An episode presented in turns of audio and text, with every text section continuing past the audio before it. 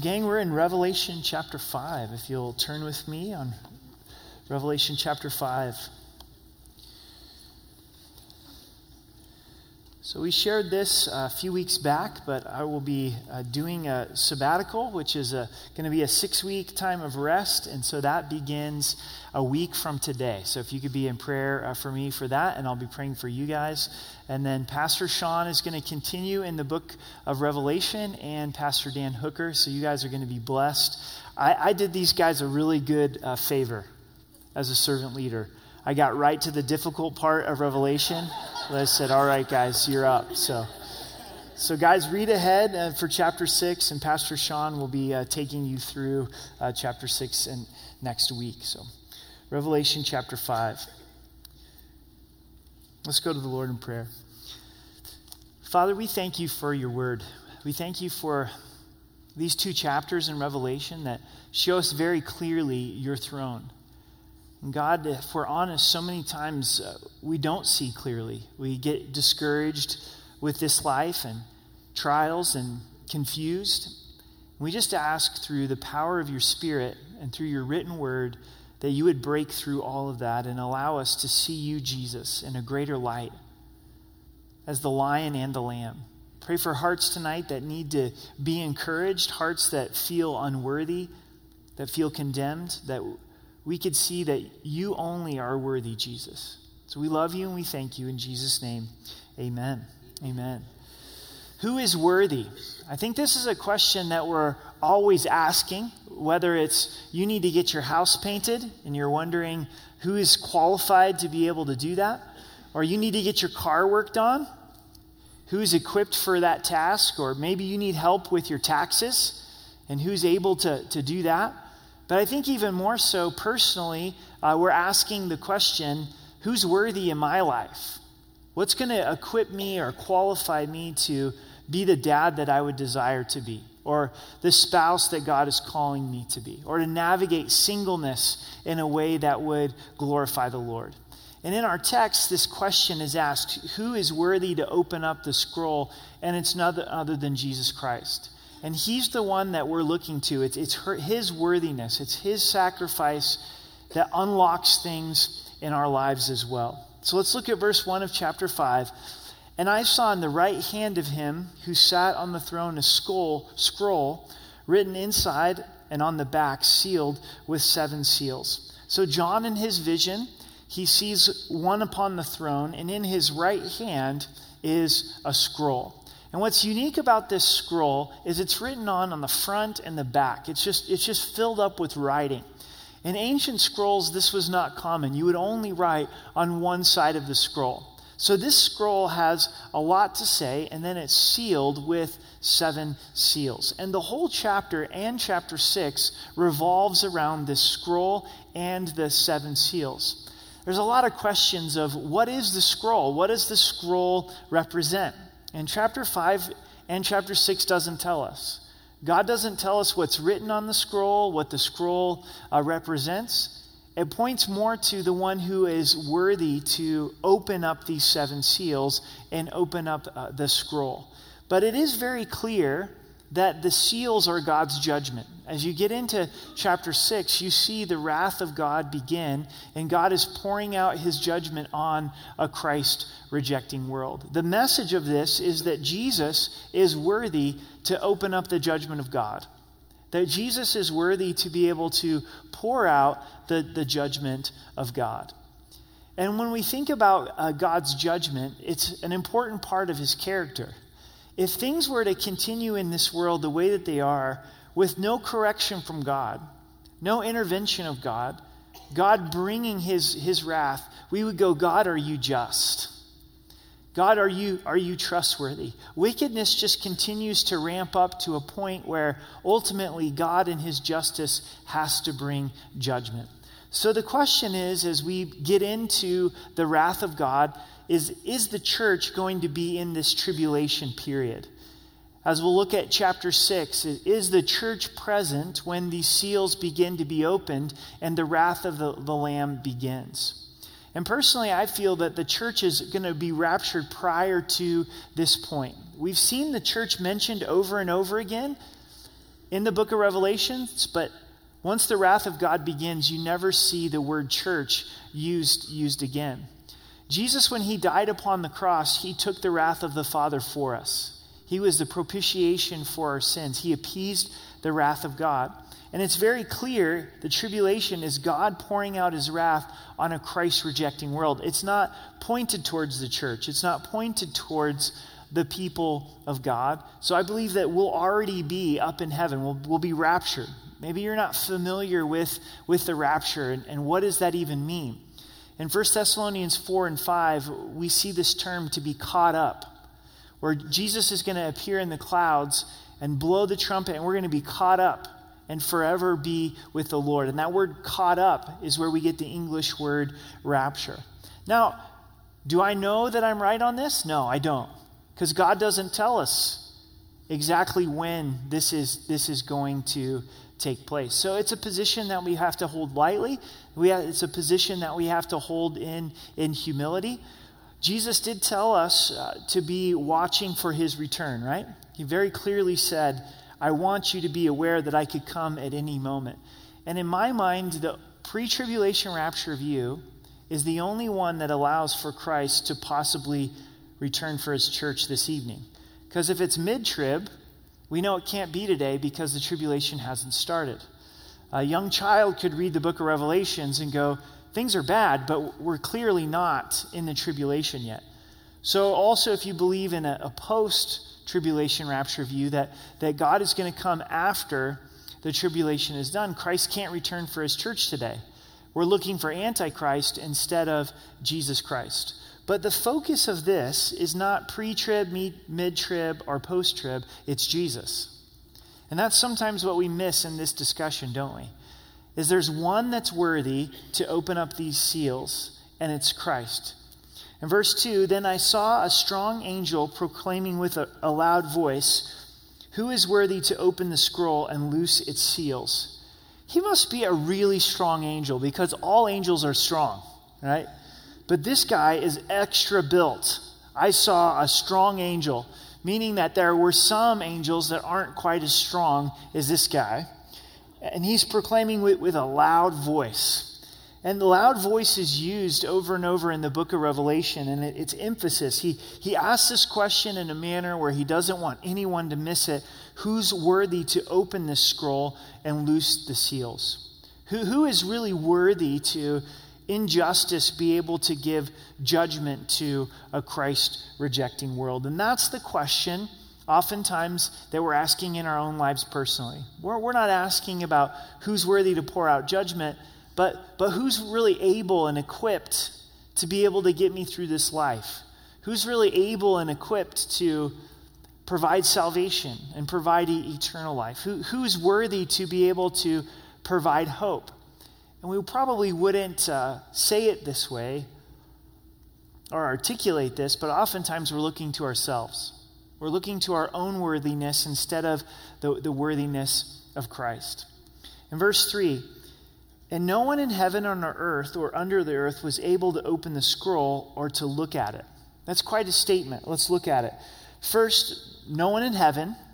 So that would be believers that are in heaven Elijah, Elisha, Peter, Paul. No one in heaven. No one on earth at this particular time. No one under the earth was able to open the scroll. No one in all of humanity, in past, present, or future, and no one was even able uh, to look at it.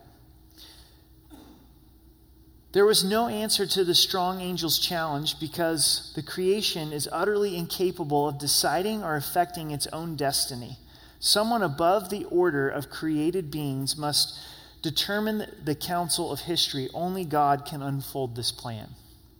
Those are the words of David Guzik in his commentary on Revelation.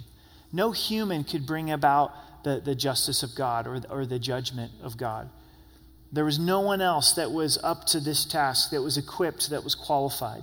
In verse 4, so I wept much because no one was found worthy to open and read the scroll or to look at it. Why would this cause John to grieve to such a great degree? Was it just the curiosity of knowing what these seals were? knowing what the judgment of God was like? I don't, I don't think so. Uh, the word weep in, in the Greek, so I wept, involves great action. It's not just a, a passing tear. But John was really moved. And I think what John is realizing here is if, if God doesn't set things right, if someone doesn't set things right, then the world goes on in a chaotic, wicked, perverted state. And he's longing for the justice of God. And in his heart and his mind, he's like, this is catastrophic if the world just continues as it is and these seals don't come upon. There's a point in human history where we get so sinful where justice from God is actually his mercy. And I think in some ways we start to feel this, don't we? You know, when you see kids getting murdered and kids getting abused and things spiraling out of control, we go, Lord, come quickly. God, set, set things right. I'm so thankful that you've died for my sins and I want to tell as many as possible about, about Christ, but, but God, you need to judge. God, you need to, to set this right. That there's that inside of us from, from the Spirit of God that says, Lord, would you come? Lord, would, would you set things right? Would you rule and reign? It is the hope of all believers to look forward to when Christ is ruling and reigning literally on this earth. Isn't that incredible? For him to set things right. There's going to be no political leader that are, is ultimately going to be able to set things right, no educational system, no economic system. Ultimately, what we're longing for, what we're weeping for, is for Jesus to come and for Jesus to open these seals and for him to rule and reign and set things right. And if these seals are never opened, if God's judgment is never given, then that's a big deal. And John, John grasped that.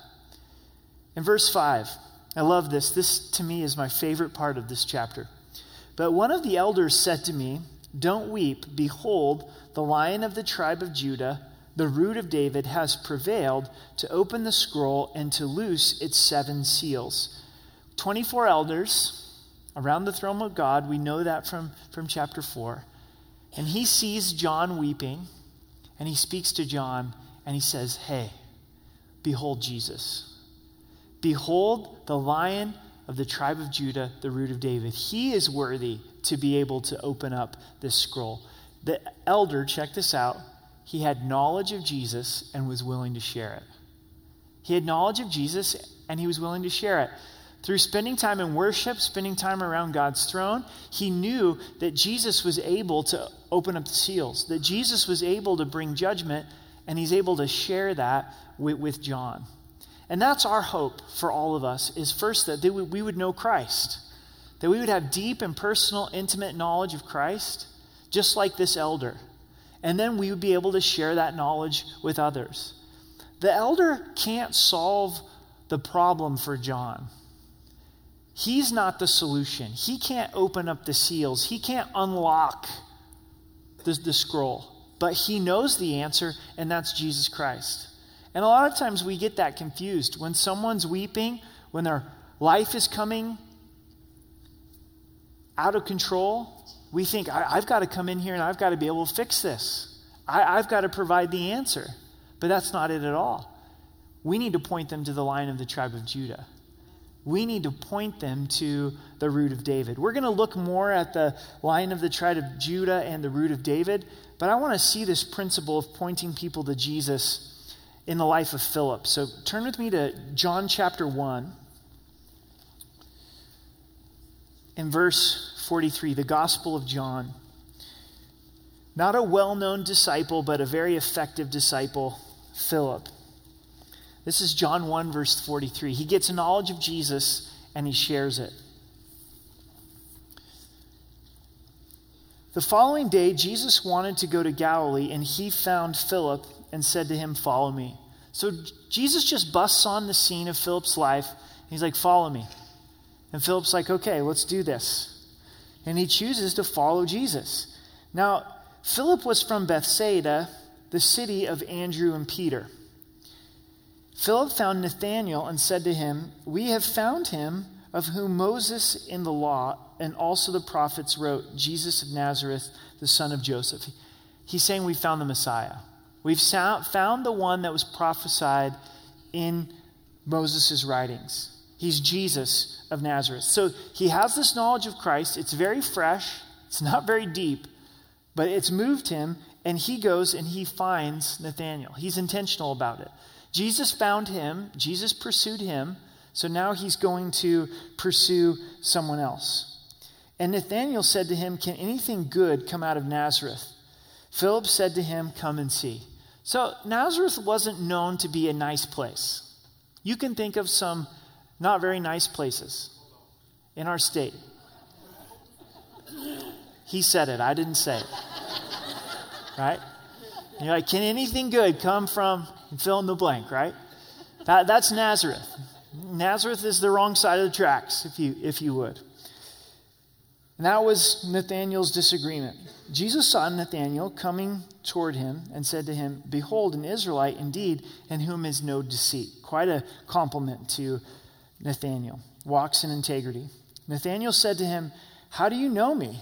Jesus answered and said to him, Before Philip called you, when you were under the fig tree, I saw you. Dude, you were hanging out underneath the fig tree before Philip came and found you. Nathanael answered and said to him, Rabbi, you are the Son of God. You are the King of Israel. Didn't take a lot to reach Nathanael, right? It's like, I saw you hanging out under the fig tree. He's like, You're the Son of God. You're the Messiah. Jesus answered and said to him, Because I said to you, I saw you under the fig tree, do you believe? You will see greater things than these. And he said to him, Most assuredly, I say to you, hereafter you shall see the heaven open the angels of God ascending and descending upon the Son of Man. Now back to Revelation with the elder. No detail is wasted in Scripture. Would we agree? It's all there for a reason. And God records this elder for us as an example. He had the knowledge of Christ and he shared it. He had the knowledge of Christ and, and he shared it. What knowledge do you have about Christ? Share it. How much knowledge did Philip have about Christ? Not a whole lot. But what he did have, he shared it. And it's so exciting to know it, and it's even more exciting to be able to share it. What does he share about Jesus? That he's the lion of the tribe of Judah. We've got to pause here for just a minute because this is so rich from the Old Testament.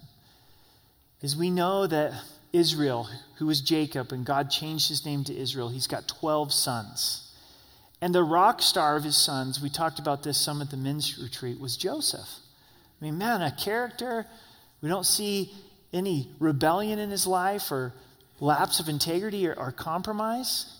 And you would think that the Messiah would be the lion of the tribe of Joseph. Come on, right? He's one of the heroes of the Old Testament. But one of his brothers was Judah. And Judah, not so much. We look at his storyline, and there was sexual sin in his life. And God writes about Judah in Genesis 49, verse 9 and 10. He says, Judah is a lion's whelp from prey, my son. Thou art gone. He stooped down. He crouched as a lion, as an old lion. Who will arouse him? Describing the character of Judah.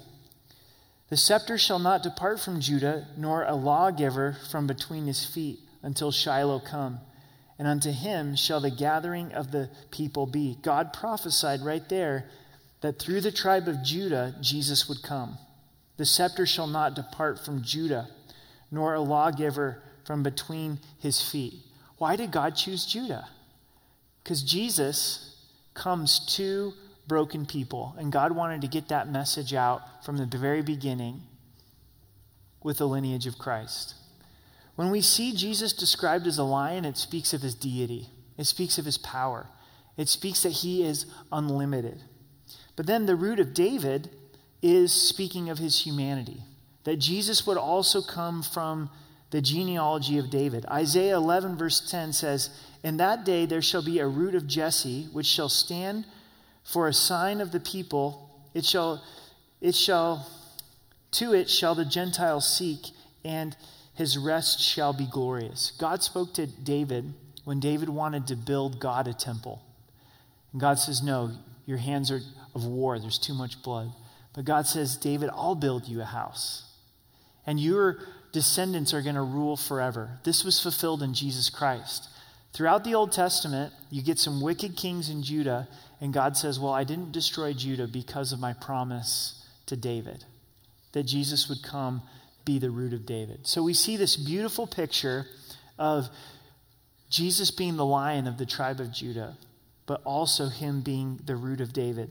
And it goes on to express that Jesus is the lamb. So we see the lion and the lamb. In verse 6 And I looked, and behold, in the midst of the throne of the four living creatures, and in the midst of the elders, stood a lamb, as though it had been slain, having seen seven horns and seven eyes, which are the seven spirits of God, set out into all the earth. What is the center stage of the throne room of God? It's Jesus the Lamb of God who is slain for our sins. The 24 elders are focused on Jesus. These four living creatures that we go, what? Know, I want to see what those living creatures are all about. They're focused on, on Jesus. And here he stands as a lamb as though it had been slain. Jesus continues to bear the wounds of the cross. When Thomas touched the resurrected Savior, he touched the wounds of Christ. This is going to be completely overwhelming to see Jesus as the lamb that was slain. I think at the moment when we see Christ, we're going to understand in a greater way what it meant for him to be crucified for our sins. Guys, this is the unfolding message of the Bible that God would provide a sacrifice for our sin. In the Old Testament, we see God having Abraham sacrifice his son on Mount Moriah. But then God provided a ram in the thicket, didn't it? God providing a sacrifice so that Isaac wouldn't have to, to give his life. The Passover, when death would come to the household, God said, Kill a lamb. And then the lamb's blood be placed upon the door of the home, and death passed over. So you have a lamb for a man with Isaac, and then you have a lamb for a whole entire family on Passover. But then you have Yom Kippur, when the sacrifice would take place for the nation of Israel and God would cover their sins, a lamb for a nation. So, God, throughout His word in the Old Testament, is pointing to a physical lamb that would inevitably point to Jesus. And then we find John the Baptist when he sees Jesus Christ and he says, Behold the Lamb of God who takes away the sins of the world. Every lamb that was sacrificed in the Old Testament points to Jesus, who is a better sacrifice, who takes away our sins, not only just, just covers our sin. So in Christ, we have this wonderful balance of Him being the lion and the lamb, being all powerful, but yet completely humble to the point where He would die upon the cross for our sins. If Jesus were a humble servant, but he weren't he wasn't a powerful God, something would be missing. But as a powerful God, if he wasn't a humble servant who died for our sins, something would be missing. There's times in my life where I need Jesus to be the lion. I need him to roar. I need him to roar in my defense. I need him to save me from myself, to get me out of my own head. I need him to be the lion. But then there's so many times in my life where I need him to be the lamb. I need him to come to me gently. I need a Savior that would humbly serve me and die upon the cross for my sins. And that's your Jesus. That's the one who's worthy to open up the seal. It's not about the seal, it's not about the scroll, it's about the one who's worthy to be able to open it. And maybe there's things in our lives that need to be unlocked. There's things in other people's lives that are going to need to be unlocked. It's going to be Jesus who unlocks it. Amen? Amen. If he can unlock judgment, and bring about judgment and complete justice, then he can unlock things in, in our lives as well. Jesus is described as having seven horns and seven eyes. Have you ever heard Jesus described that way? And the seven spirits of God sent out into the earth. So, what is this talking about? The seven horns speak of power, that Jesus is all powerful. The seven eyes speak of the full knowledge of Christ, that he sees all and knows all. The seven spirits speak of the fullness of the work of the Spirit. And that has been sent out in the earth. The, the, the, work of the Spirit has fully been sent out. In verse 7, then he came and took the scroll out of the right hand of him who sat on the throne. Jesus takes the scroll from the Father. And these seals are going to begin to, to be opened. This shows that Christ is indeed worthy, that the Father would entrust this to him. In verse 8, now when he had taken the scroll, the four living creatures and the 24 elders fell down before the Lamb, each having a harp and golden bowls full of incense, which are the prayers of the saints. So the 24 elders, the four living creatures, they bow down in worship and they each have a harp, playing the harp. And then they have golden bowls full of incense. And this incense represents the prayers of the saints. This is encouraging, church. Do you ever feel like your prayers don't go anywhere? They're going before the throne room of God. And that's what's represented here. In Psalms 141, verse 2, it says, Let my prayer be set before you as incense, the lifting up of my hands as the evening sacrifice. So, the evening sacrifice going up before the Lord, the incense going up before the Lord. You're going to bed tonight and you're praying, and your prayers are going before the throne room of God. Heaven is only going to be able to tell how God intervened through prayer. We don't fully understand it on this side of heaven. God's sovereign, He does what He wants, but yet He responds to the prayers of His people, and we're commanded to pray. So your prayers are being heard and they're going before the throne room of God. In Revelation 8, turn over there with me quickly and let's look at the first three verses of Revelation 8.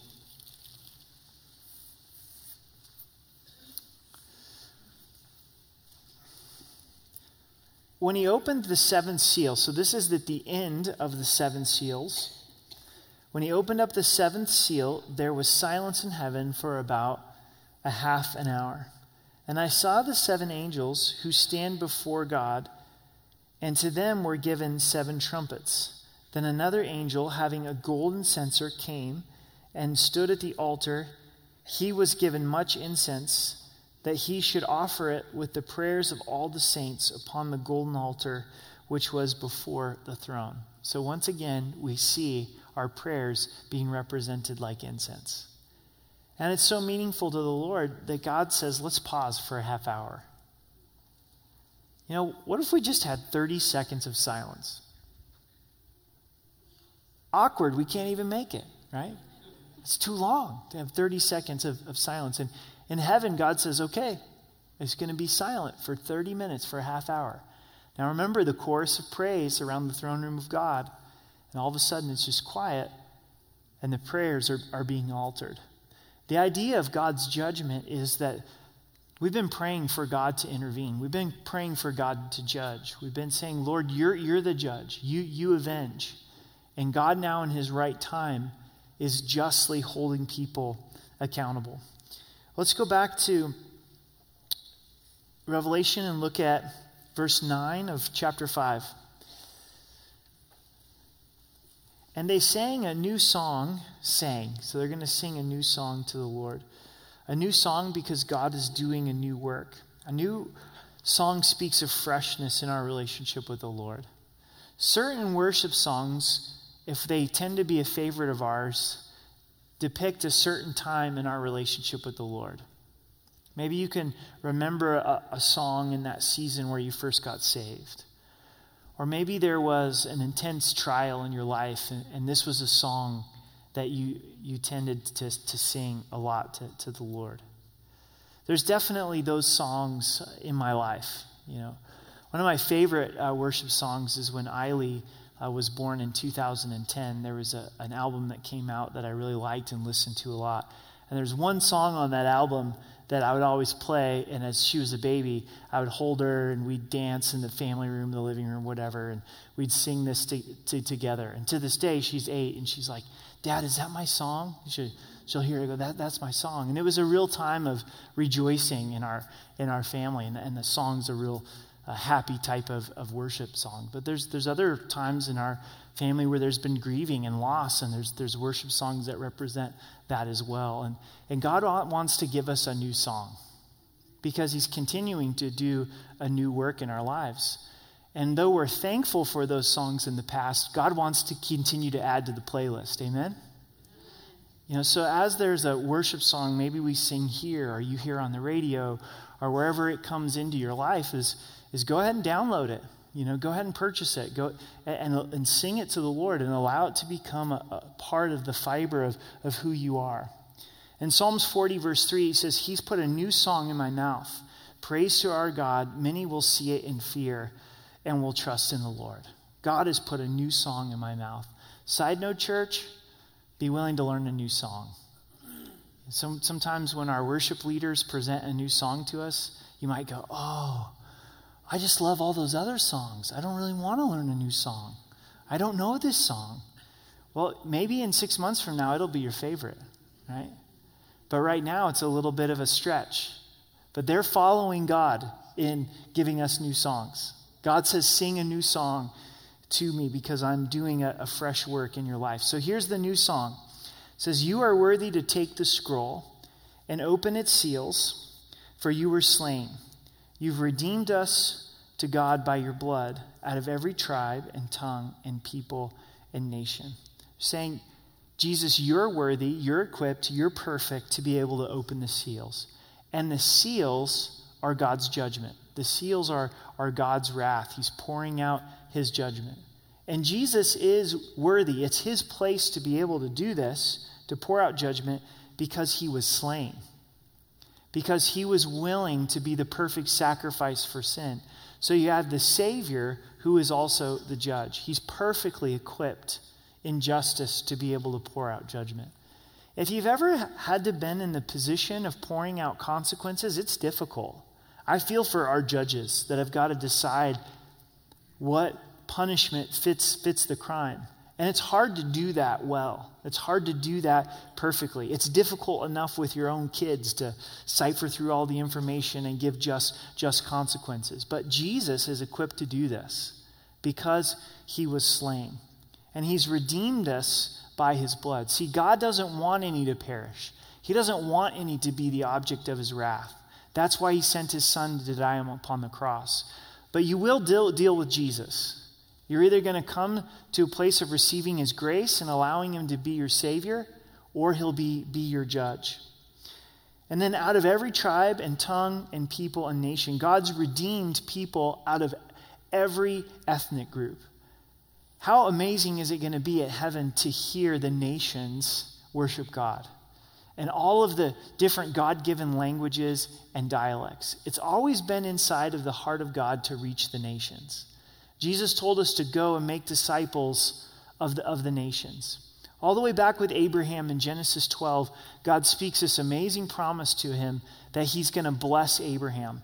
But the reason that he's blessing Abraham is to bless the nations. I'll read it to you. It says, I will make you a great nation. I will bless you and make your name great, and you shall be a blessing.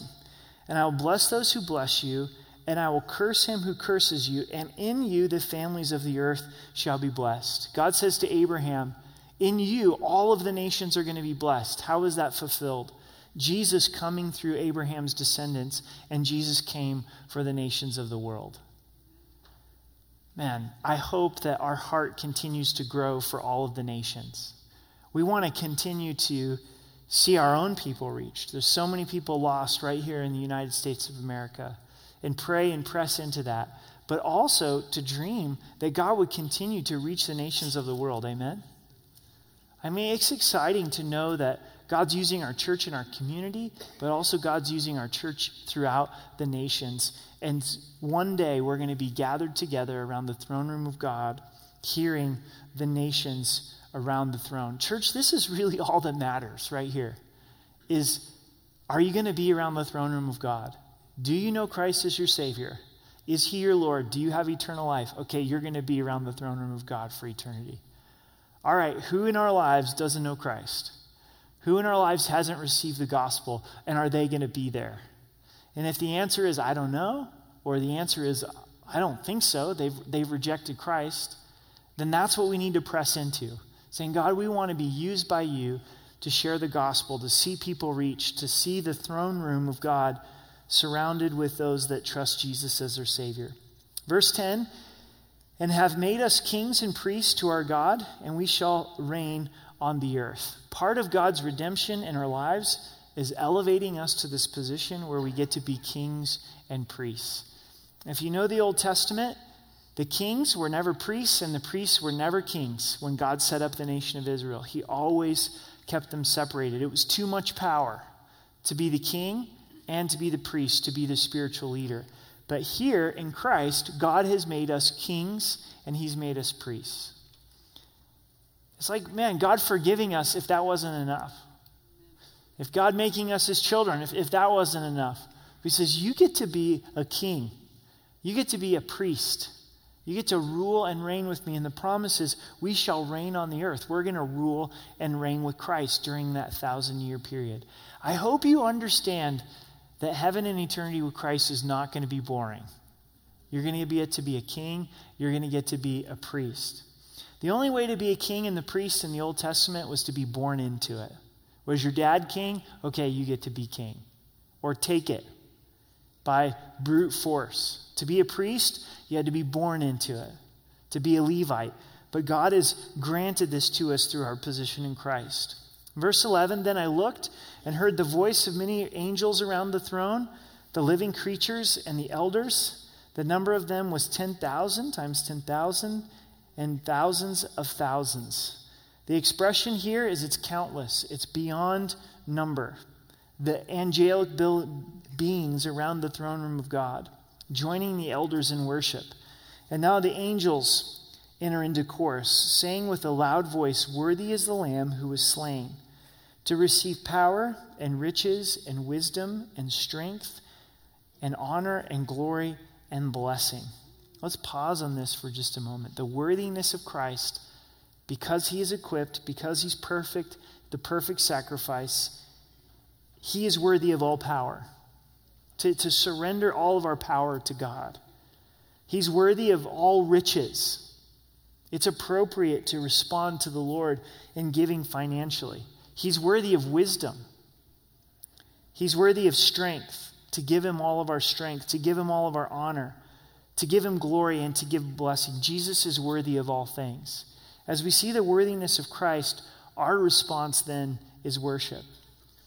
There's another chorus that begins, and in every creature which is in heaven and on earth and under the earth, and such that are in the sea and all that are in them, I heard saying, Blessing and honor and glory and power be to him who sits on the throne and to the Lamb forever and ever. Philippians 2 tells us that part of the exaltation of Christ is everyone is going to bow to Christ. The question is, is it too late or not? We also know from Romans that creation groans for, for redemption. Jesus said, If you don't worship me, the rocks are going to cry out. And this is the moment where everything comes in alignment and everything is properly worshiping Christ. And this is our purpose to worship Christ, to surrender to Him. In verse 14, then the four living creatures said, Amen. They said, So be it. This is true.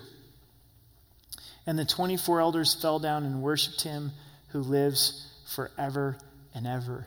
So, the application for us tonight is let us rejoice in the worthiness of Christ. Let us rejoice in the worthiness of Christ. And I know that there's a lot of confusion and fear about the tribulation and God pouring out his judgment and his justice. But it should be nothing that we fear because Christ is able to do it. And he'll do it perfectly at the perfect time in absolute justice. And at that moment, we're going to say, Amen. This is right. This is good. This is the lion. He came as the lamb, and now he's coming at the li- as, as the lion. Probably, we're already going to be joined up with the Lord in heaven. But however that all works out with, with the rapture, it's not something that has fear and trepidation inside of our hearts because Jesus is worthy. And he's able to open these seals and he's able to do it perfectly. Let's rejoice in his worthiness. But let's also make the perfect or the application in our hearts and lives. Is maybe you're asking that question who's worthy? Am I worthy? Am I equipped? And I am I able? and to look to the Lamb who's around the throne. Look to the lion. Look to the Lamb. Look to Jesus and rest upon his worthiness. I think as husbands, what if we lived out an expression of being a husband based on his worthiness? I'm trusting in him. Wives, living out an expression of worship based upon his worthiness. What if we attempted to parent in this trust of Christ is worthy? He is able, he's the perfect sacrifice. If we look to navigate singleness, to say, you know, I'm not trusting in my own ability, I'm trusting in his worthiness. And then we get to take the position of the elder and say, you know what, check out the lion, the lion of the tribe of Judah, check out the lamb. He's, he's the one that you need to draw near to. He's the one that you need to ask wisdom of. So let's pray together. Jesus, we thank you that you, you are the lion, that you're the rock, that you're the one who defends us. You're the one who has power to bring the just judgment at the perfect time. And we also thank you, Jesus, that you're the Lamb who's gracious and merciful, who is willing to take our place upon the cross. And Jesus, you win our hearts afresh tonight. We surrender afresh to you and we join in this chorus that you're worthy. Would you please take us into deeper worship? In Jesus' name, amen.